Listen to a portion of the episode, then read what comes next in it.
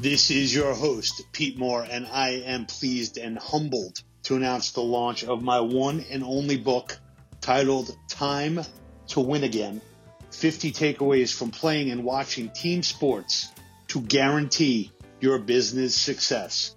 Those of you who know me personally, and anyone who listens to Halo Talks for any length of time, know that I am an avid sports fan and a big believer in the value of team sports. What I've seen over the past 25 years helping businesses grow, raising capital, being an entrepreneur myself, and coaching and mentoring executives in the sector, it's the lessons learned on the field perfectly apply to business. Entrepreneurs, executives, managers, you name it. Every company that's a strong company has got a good team. It's a quick read. There's awesome illustrations in there from our good friend Mark at Cruelty Free Cartoons. If you go to integritysq.com, enter your email address, and we will send you information on the book and the Entrepreneur's Survival Kit as well. Be great. Take names.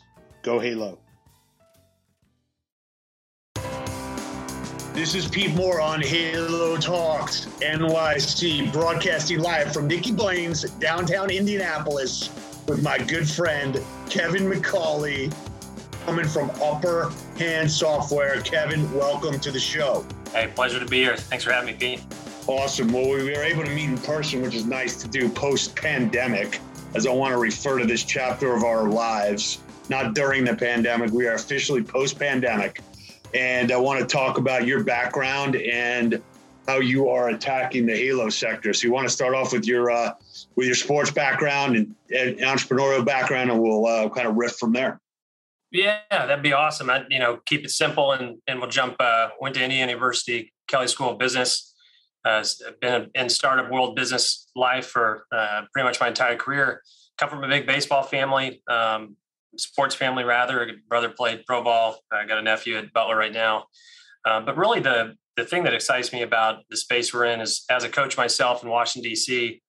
I was I was coaching uh, youth baseball. Uh, started having parents come to me say, "Hey, my kid would love love to learn more about pitching or hitting or whatever it might be." And you know, knowing some of the coaches you run across in youth sports, I said, "Man, absolutely, i would love to do that." Right? Um, growing up as a kid myself, to get better, you just throw a ball against the wall, you know. Um, whereas now it's you know specialized training and, get, and starting to get more and more into fitness. So I'm sure we'll talk about that uh, more later. But so I started doing lessons, and in that experience, you know, after an hour lesson with a, a kid, you you know check from a parent with you know put in your sweaty pocket.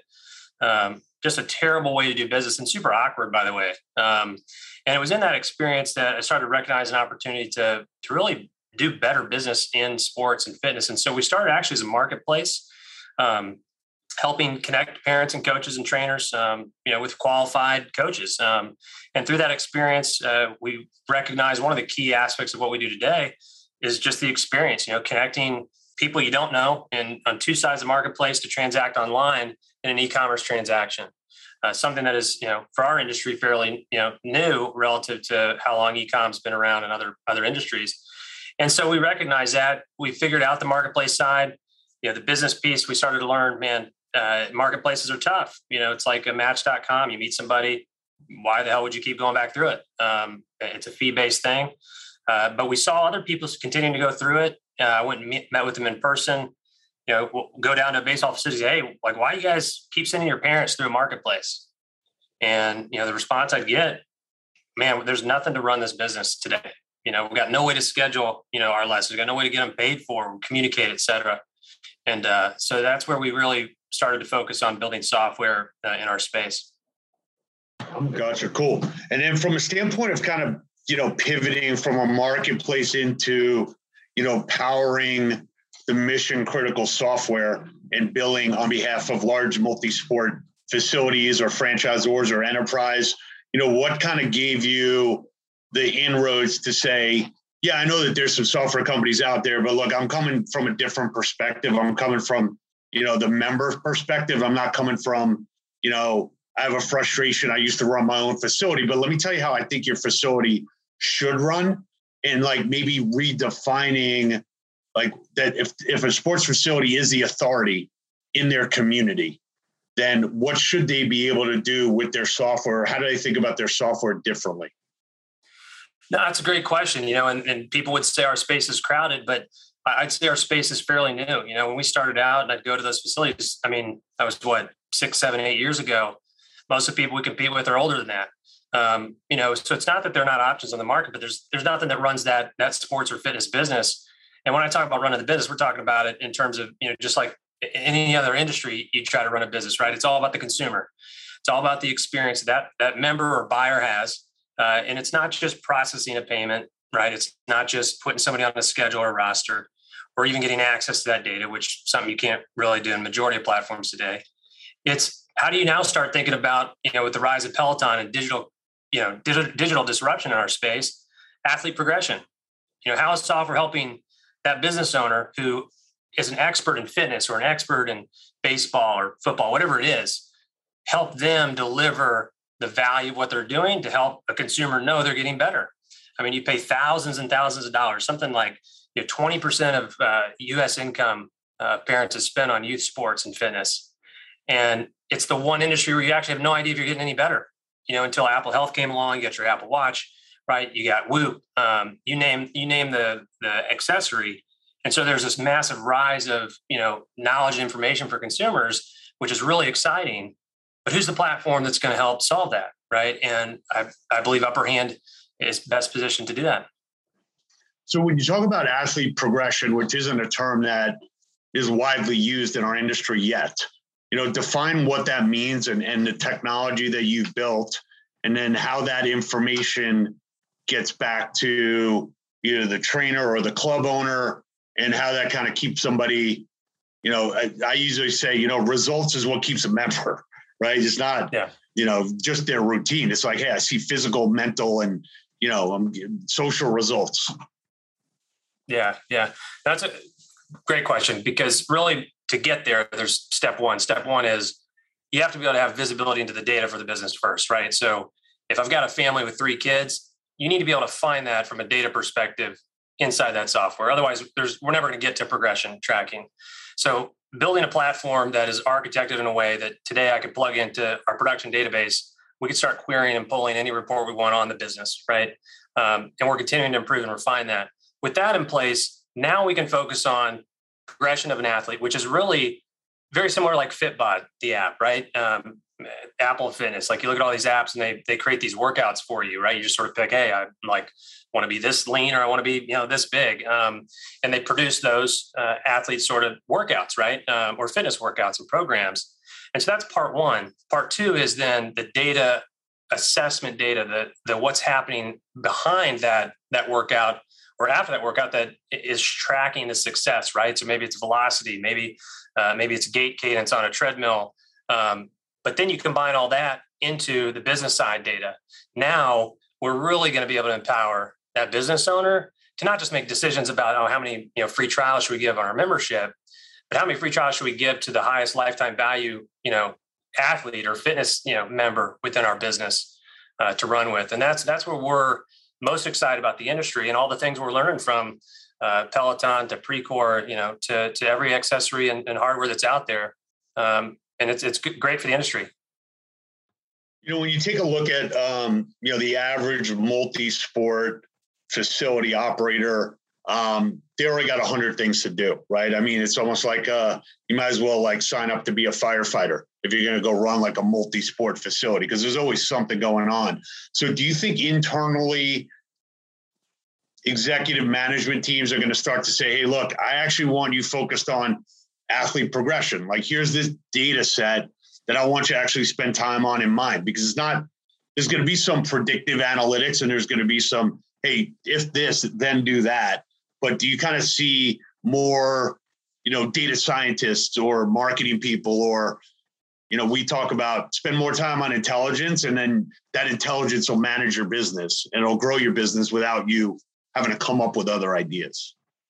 Yeah, I think that's an ex- excellent point. Without a doubt, the data scientist world, and in some ways, we're a good example of, of where you know you could get value, right? So I would compare us. It's like the David and Goliath story, right? We know who we are. We're not you know a thousand employee organization today, um, but with data, the ability to pull data out and use it immediately makes a company extremely valuable uh, and lethal, I think, in terms of just being able to scale and deliver value to a business owner. Because today, you could again, you could plug in to, to production database, um, which is not how you do it. You know, for all the data engineers and scientists out there, you would definitely separate your production data from uh, your reporting data. But point being, the way it's already architected, you understand it to a point where, man, you could connect it to to some Whoop data, right? You can connect it to other data that's out there to then start blending the data. Look at it. You know, are we letting athletes or you know fitness members get too good too fast? Right? Is there a level of like, all right, maybe they're working out too much in terms of their lifetime value? So let's stretch out the programming that we do. Um, maybe they're they're not seeing enough different types of instructors. Right? You can run some k means analysis to pick you know seven different attributes. One of them could be which instructors are they seeing, and identify. Man, there's this one instructor. When everybody sees them in that cluster, they have a higher lifetime value by like 3x. So what would we do next? Well, we'd make sure that instructor hits every one of the other clusters to pull up a higher lifetime value for the business. So that's where, to your point on the data scientists and engineers, you know, business analysts, et cetera, that that is that is the future. Um, you know, Gartner's saying by the end of next year there'll be a shortage of half a million, you know, employees to fill the, the roles that are out there. So it's going to be difficult for folks in our space because it's not cheap. Um, you know, hiring a data team is expensive. Right. So how much does your software do in order to accomplish that? Or like here's like some some templated reports, not to use template in a bad word as a bad word. Um, but here's like reports and here's directing you on things that you should look at or predictability, or here's certain drips that go out, or here's like some alerts that come up that say, hey, we got some issues with this, you know, cohort.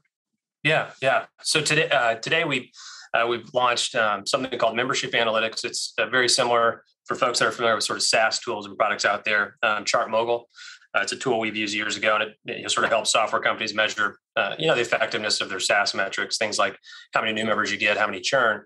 Uh, within our software now, uh, native natively, we've designed Membership Analytics so that a business owner can go back and you know as far back in history of the business as they want to uh, looking through the end of this year to see how many new members they have, the cost of cancellations, uh, the cost of uh, you know, people um, downgrading their membership. Uh, they can look at reactivations, um, and then we're able to forecast what that membership, you know, recurring revenue looks like on each month uh, through the end of the year. So now you're starting to get visibility into you know spend and budget, um, and then you can focus on you know people that are that have scheduled cancellation dates um, on their membership and we can start targeting those people. Let's let's reach out to them. They understand why they're leaving. Hey, what would it take to bring you back? You know, after you do leave, et cetera. Um, so that would be one example of uh, an analytics platform that we've just launched that's native to the platform, uh, without doing any data uh, science work uh, at all. Got it. So you know, d- define. I know you've got kind of two categories. So you got your SMB, you know, your small medium sized businesses, and you've got your enterprise um, accounts. So you know, may, maybe role play with us for a couple minutes here. What's a sales pitch? If I'm on another software platform, or maybe I'm on like an industry generic platform and I'm using, um, you know, just just business tools, and I want to now, you know, take my business to the next level. What are some of like four or five of the top, you know, selling points of of your software, or where you say, hey, upper hand, you know, whatever you got, you know, we're best in class in these categories. Yeah, well, I mean, first and foremost, nobody's going to develop you know functionality as fast as we are, you know, on a weekly, monthly basis. So, first thing I tell people is like, if I'm going to decide what software to switch as a small business or or a franchise, how often is that business you're currently using pushing new code? Mm-hmm. And you may be able, to how do I answer that question? What you, anybody can go to GitHub.com and look for the company's you know most recent you know history. You don't you don't have to be a member of that code base to know how often it gets updated. But it's a it's a fair question. If I own a business and I'm going to commit to a software for you know 12, 24, 36 months, how often does it get updated? Right? Um, it does how, how stale does it become and how quick does that happen? And so number, that, that's number one, you know, you're sort of picking that, uh, that platform that is building for the future, right? And it's not to say that we have everything in the world, but we're, we're building for that. That's number one. Um, number two is the experience that comes with it because we are building on a regular basis. We're only in uh, sports and fitness, um, and we're not, you know, in adjacent categories uh, wellness in other places, and there's nothing wrong with that. Um, but we just happen to serve again, going back to athlete progressions and things of that nature. That doesn't matter to people outside of our space. Where over the last several years, you've seen this blend of athlete performance, fitness, speed, agility, really merging between sports and fitness, right? And Peloton's helping with that, making you know fitness people feel like they're athletes again. Um, and so there's there's that piece. And then for the enterprise, um, and it also trickles down to an SMB, but our ability to report in the data um, capabilities for an enterprise, taking our code base um, and essentially branching off um, our core API to create an API uh, that has your own data set um, and, and, database for that franchise. Uh, we haven't seen anything else like it on the market. Gotcha. So when you kind of go up against some of the you know more incumbent players, um, you know you you've got those points as well. But you know, tell you you got the scheduling component. Um, you know what what functionality. You know, if I got kids care, if I got leagues and tournaments, you know, some of these things you obviously can do and you continue to develop. But you know, give us the the, the breadth of the the types of um, you know activities that the software covers. Yeah, absolutely. Well, um, I'll just sort of start with what we're known for. Um, first is resource, you know, facility management. So our ability to manage uh, in a single use facility or, or multiplex uh, facility or multi-use uh, facility rather. Um, so if you're running just one sport or fitness type event versus uh, some of these massive complexes that you really have businesses within bus- uh, a business, right? Um, our ability to manage the resources, you know, cages, fields, um, you know, classrooms, et cetera, uh, is is next level um, with our resource management, membership analytics, and uh, membership management, which I've already mentioned to you uh, before. But our ability to sell a membership through a phone uh, for multiple people within the family, and then letting those people buy anything else they want throughout that transaction. Um, it helps tremendously uh, on the on the franchise side. You're pre-opening a store. I mean, what a great way to sell. Uh, you make you know 15, 20 percent more on upper hand just because of the capability to, to sell the memberships through an app without ever walking in the store. Um, then you got you know integrated payments, um, you know, some of the stuff that you know does matter. It's a little more boring to talk about, but at the end of the day, you got to be able to move money wherever you need to. Um, you got to be able to have the point of sale system and terminal uh, that matters. And is again going back to the experience. Not every terminal uh, is going to be great in every you know front desk um, or for those types of customers. And so our ability to in the last 18 months, we've built into two different terminals um, uh, for uh, our franchise customers, staff payroll uh, capabilities, um, and then marketing. Um, and then the last piece would be video analysis. You know, we uh, we've learned a lot over the years um, because of sports. We call uh, an app we've we've built uh, because it's the apex of development of an athlete and, and really fitness development.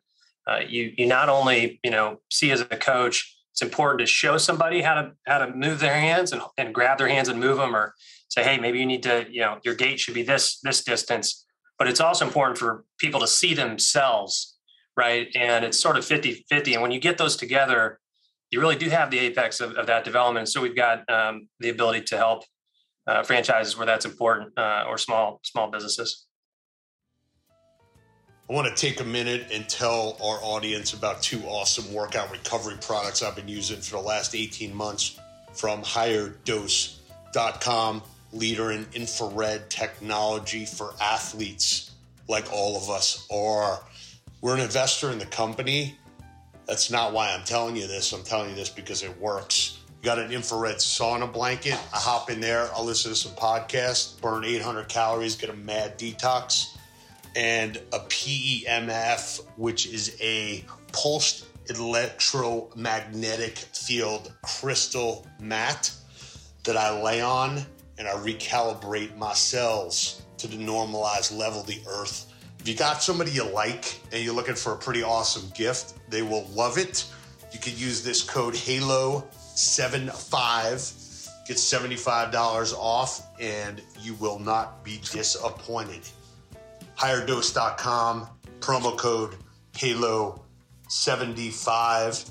And now let's get back to our regularly scheduled program.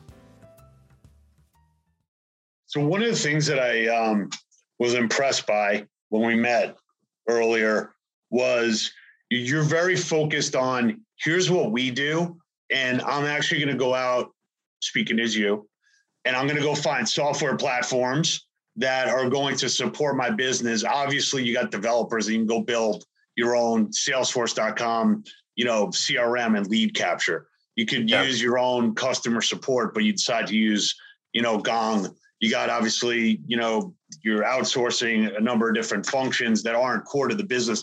So talk about from an entrepreneur standpoint, maybe it's from your tech stars, maybe it's just you know this is the way you do things. But how, how do you kind of balance between hey guys, this is what we do, and this is like our core asset and intellectual property, and we're going to optimize that, and we're going to use other people that view whatever they're doing as their core competency, and we're going to I'm willing to pay for that.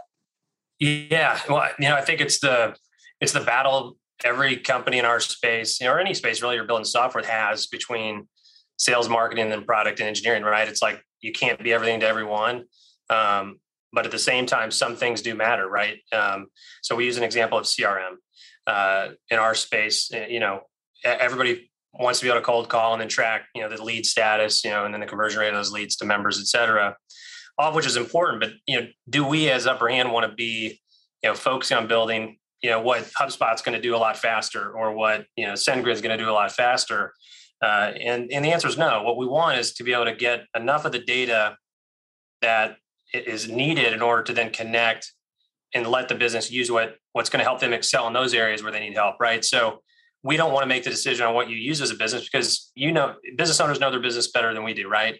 And i think it is a it's a it's a challenge. You just have those honestly sometimes there are arguments you know uh, internally about well do we want to build this or you know all the way or is this like you know the intro feature to get connected to other uh, platforms for people and we think about that a lot. You know, resource management is a good example. There's nothing out there to manage resources top down from you know the, the time and availability of a resource to the staff time and availability schedule to the event schedule, um, and when those resources and all those different things are booked and used up. Um, so we did that. We built that ourselves, right? Um, as opposed to all right, SMS and some other things. Let's plug into SendGrid and Twilio, right? They've been around forever. They're not going anywhere. Or for us to then integrate and build on top of that over time. Yeah, gotcha. So if you could talk a little bit about some of the uh, the clients you have, obviously when you're running a SaaS business and it's a multi-unit platform, you know, you get the benefit of, of piggybacking off the growth of your your top clients. So, you know, if you can name a couple of clients, if you're comfortable um, or if you're not comfortable, name them anyway, and we'll talk about it later. No, I'm just kidding, bro.